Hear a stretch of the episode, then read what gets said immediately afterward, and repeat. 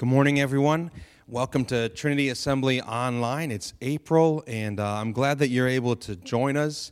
My name is David, and I serve as one of the pastors here at Trinity. And we are in the third week of our series, The Final Hours, where we're looking at the end of the life of Jesus Christ. Um, I have three, uh, three little girls, uh, 11, 9, and 6.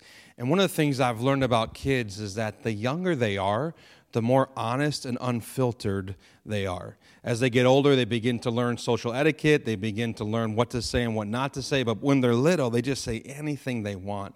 And my youngest one, Maddie, who is six years old, she's still kind of at that stage where she just says whatever she wants. And, and um, her love for, for me feels very up and down, depending on what's happening and what I've done for her recently. If I've done something really that she's excited about, she can't stop saying how much she loves me. I love you, Daddy. I love you, Daddy. You're the best. But then if I do something she's not happy about, it changes dramatically to I don't like you, get away from me, and a lot of that sort of stuff. And so a lot of, a lot of my time spent around Maddie is enduring the emotional roller coaster of acceptance and rejection back and forth from a six year old. And this morning, when we look at the final moments of Jesus' life, what we're going to see is that Jesus is rejected three times in this story, and he's accepted three times. So he's rejected three times and he's accepted three times. And of course, throughout all of history, Jesus is always one or the other by every person, either accepted or rejected. So we're going to look this morning at first the three ways that Jesus is rejected. We're in Mark chapter 14 and 15, the three ways that he's rejected, and then the three ways that he is accepted. First off, he is rejected by the Sanhedrin. The Sanhedrin was the supreme uh, Jewish legislative and judicial council. They were the prosecutor, jury, judge, the whole deal. There are 71 members in the Sanhedrin. They're made up of former high priests, scribes, Pharisees, Sadducees, doctors of the law, representatives of the most prominent families, and the high priest. And Jesus is arrested in the Garden of Gethsemane. We talked about the Garden of Gethsemane last week. And he's taken to this trial in the middle of the night. And this trial was a through and through farce. And it's actually at times a comedic disaster. If you read this passage in Mark 14, 55 to 62, the chief priests and the whole council, they're trying to put together this testimony so that they can um, have Jesus convicted of a crime and be put to death. But they can't find people who will speak against Jesus. And the ones who will speak, their testimony does not agree. And so it gets to the point where they can't actually put together a strong enough case against him. And Jesus, in verse 62, when they ask him, Are you the Christ, the Son of the Blessed? He says, I am. And you will see the Son of Man seated at the right hand of power and coming with the clouds of heaven. And with those words, Jesus indicts himself. And the travesty of a trial ends with Caiaphas, the high priest, calling out blasphemy, tearing his robe, spitting on him, and hitting him the Sanhedrin have rejected Jesus. Now, their problem with him was that he was a threat to their power. They had power over the Jewish people, they had influence and control, even uh, to some extent with Rome. And Jesus was a threat to that power. He also did not fit their expectations of a Messiah. They, they did not expect someone like him to come and be the Messiah. They were looking for a political power or a, or a, a military strong leader. Also, Jesus was exposing their sin and showing them to be fraud. So they had these problems with Jesus, which, by the way, uh, still the problems that people have with Jesus tend to fit into one of these categories. He's a threat to their power, he doesn't fit their expectations, or he's exposing things about themselves that they'd rather ignore. And even after all this, the religious leaders, even though they've been able to um, convict him, so to speak, they still have a problem. Jesus claiming to be Messiah was a religious issue and of no interest to the Roman state. And so the Romans wouldn't, uh, the Jewish people could not uh, execute a criminal. The Romans alone had the power to do that. And what Jesus was doing wasn't a political crime. So what they did was they charged Jesus with claiming to be king, which was a terrible offense in Roman eyes, uh, treason, treason basically. So in Mark 15, verse 1, it says, As soon as it was morning, the chief priests held a consultation with the elders and scribes and the whole council. And they bound Jesus and they led him away and delivered him over to Pilate.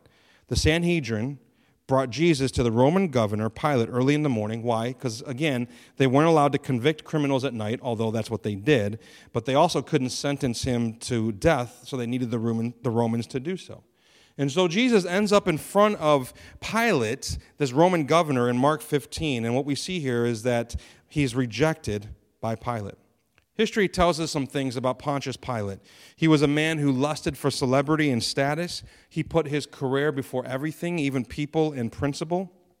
Here's some things we know that he did from history. He insulted the Jewish people by having his soldiers bring flags bearing images of Caesar into Jerusalem, which almost caused an open rebellion. Another time, he raided the sacred tre- treasury of the temple. It was a treasury that was only supposed to use, be used for service to God, and he took stuff out of there to pay for the building of an aqueduct. Anyone who objected was beaten by plainclothes soldiers.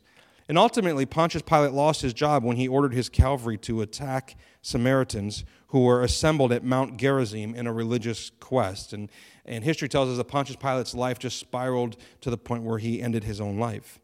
He had a history of making bad decisions. He had been warned repeatedly by Rome about his heavy handedness. And so, when the Jewish people came to him with this threat of an insurrection, this man named Jesus, who was causing a, um, a riot to, to begin, he wanted to, he wanted to end it because it wouldn't look good on his record. He wanted nothing to do with Jesus. And so, he, first thing he does is he passes him off to Herod, who was the ruler in Galilee. But then Herod sends him back to Pilate. And Pilate questions him, and he sees what this is that Jesus is no uh, revolutionary. He, he's a victim of envy. Um, he even told the Jewish leaders, I don't find anything wrong with Jesus. And then Pilate had what he thought was a great idea. There was a custom of the, at the Passover time of granting amnesty to a prisoner of the Jewish people's choice. And he had in his custody a notorious criminal named Barabbas, who was a murderer and a bandit. And he thought, I'll give the crowd a choice. Of course, they're going to grant amnesty to Jesus. He's not done anything wrong. Barabbas is a murderer and an insurrectionist and a bandit. But to his surprise, that didn't happen. And we see the third group that re- rejects Jesus the Sanhedrin, Pilate, and now the crowd. The chief priests have already stirred up this crowd, they've probably paid them off. And so when Pilate goes to the crowd, you have Jesus or Barabbas, who do you want to be free? The crowd yells out, Give us Barabbas. Pilate says, So what should I do with Jesus? And the crowd says, Crucify him. Pilate says, Why? What evil has he done? And the crowd continues to yell, Crucify him. And verse 15 says that Pilate, wishing to satisfy the crowd, released for them Barabbas, and having scourged Jesus, which means whipped and beat him, he delivered him to be crucified. Now I want to read to you Mark 15, verses 16 to 27. This is the story of the crucifixion of Jesus Christ, and I want us to read it in its entirety. It says the soldiers led Jesus away into the palace, that is the governor's headquarters. And they called together the whole battalion, and they clothed him in a purple cloak, and twisting together a crown of thorns, they put it on him. And they began to salute him Hail, King of the Jews! And they were striking his head with a reed, and spitting on him, and kneeling down in homage to him. And when they had mocked him, they stripped him of his purple cloth and cloak, and put his own clothes on him, and they led him out to crucify him. They compelled a passerby, a passerby, Simon of Cyrene, who was coming in from the country, the father of Alexander and Rufus, to carry his cross. And they brought him to the place called Golgotha, which means place of a skull. And they offered him wine mixed with myrrh, but he did not take it. And they crucified him, and divided his garments among them, casting lots for them, to decide what each should take. And it was the third hour when they crucified him. And the inscription of the charge against him read, The King of the Jews. And when they crucified two robbers, or, and, and with him they crucified two robbers, one on his right and one on his left. There's a man named Josephus who is probably the most famous first century historian.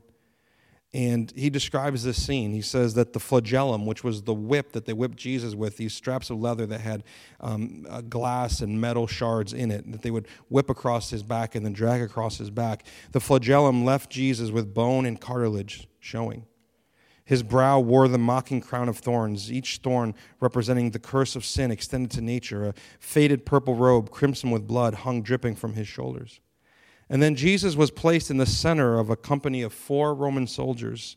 And then the patibulum, which was the crossbeam of the cross, which weighed anywhere from 100 to 150 pounds, was placed upon his torn shoulders.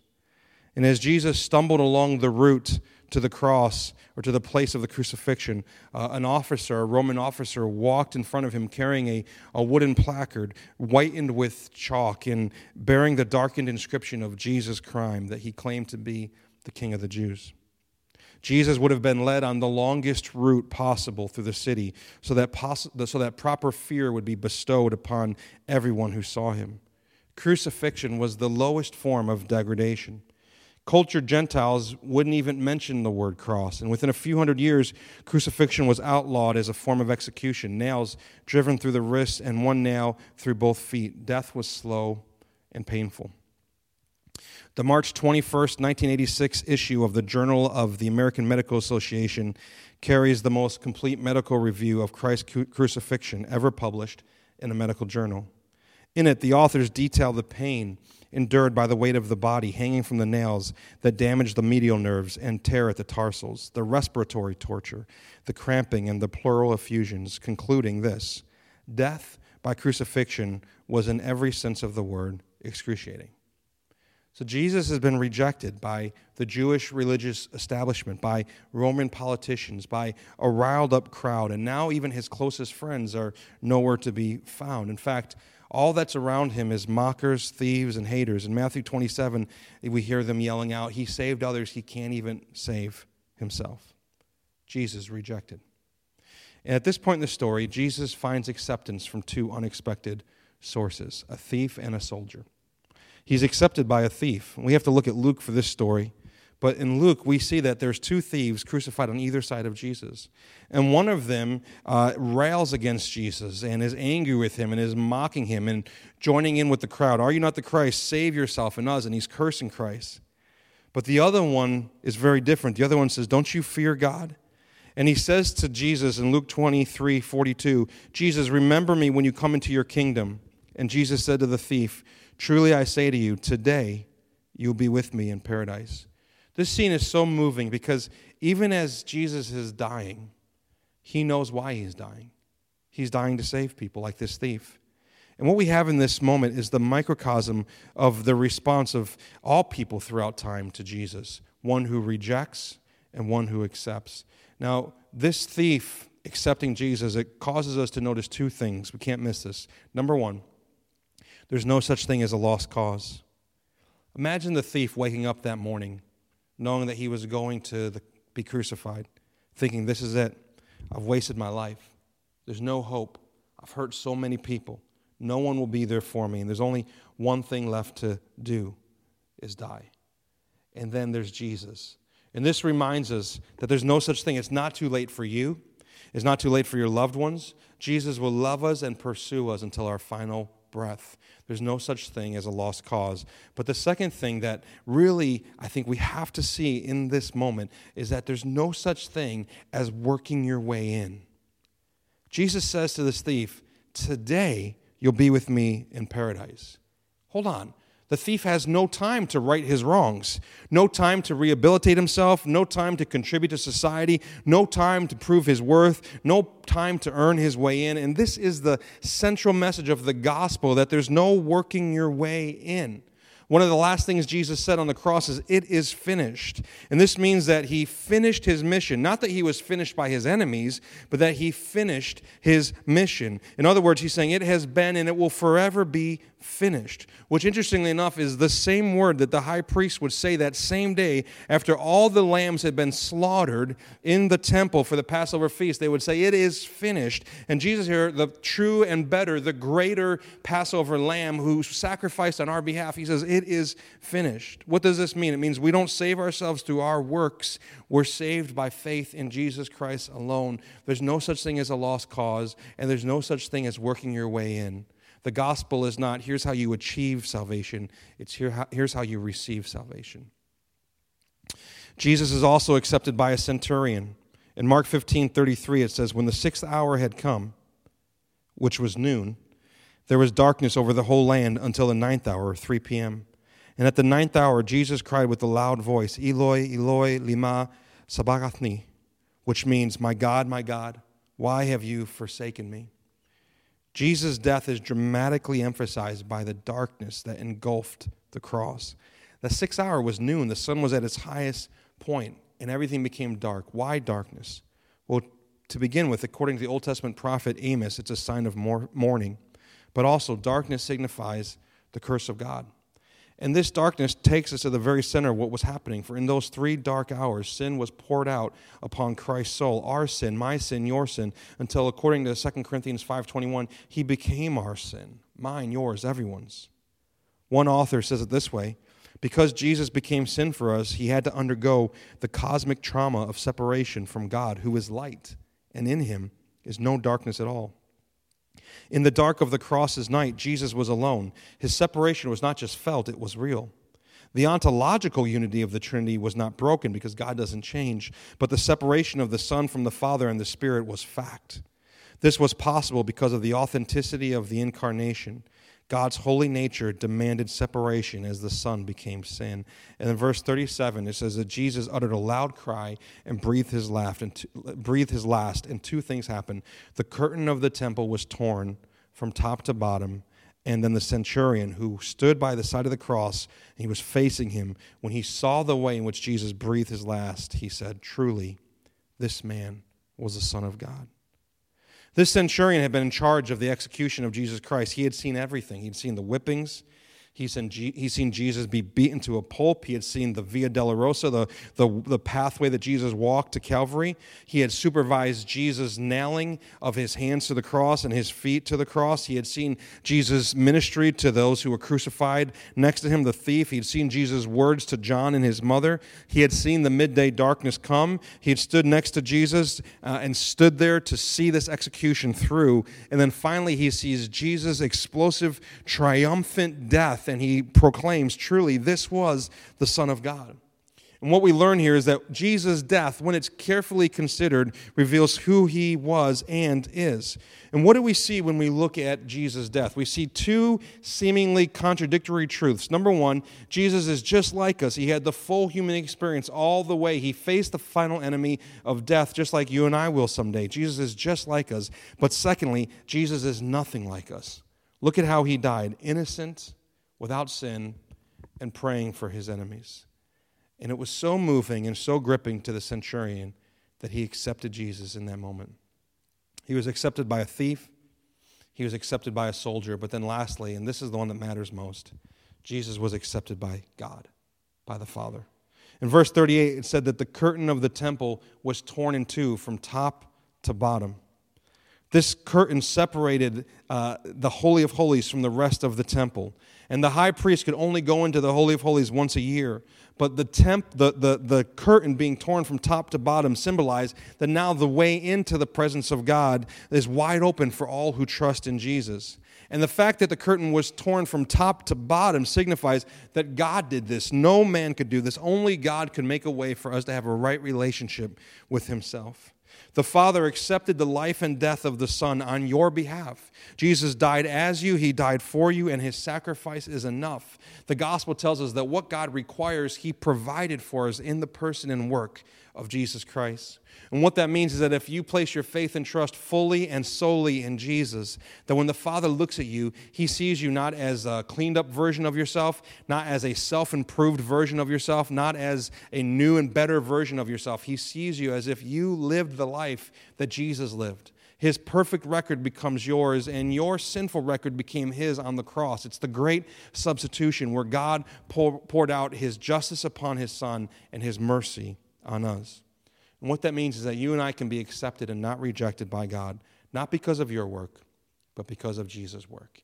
And if that's true, then we can enter into rest, real rest, knowing that we've been accepted by the Father based on the undeserved, unchanging, sufficient work of the Son. This morning, we want you to know that there are people that are ready to pray for you. Maybe you want to pray a prayer of placing your faith and trust in Jesus. Please email us at info at trinityagchurch.org, info at trinityagchurch.org. Send us your name and your phone number. And one of our church leaders, one of our pastors, and one of our uh, elders, one of our deacons will call you and pray with you over the phone. And we're going to have you do that in just a moment.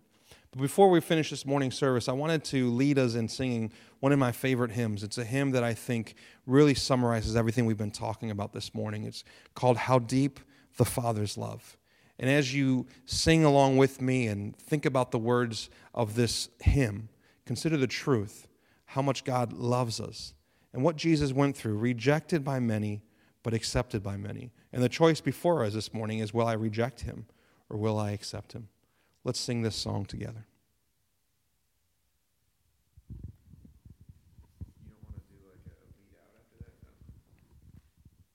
Um, okay, let's let's do a quick one then. Okay. Thank you again for being with us this morning. We're praying for you. We want you to know that our church is here to serve our community during this time.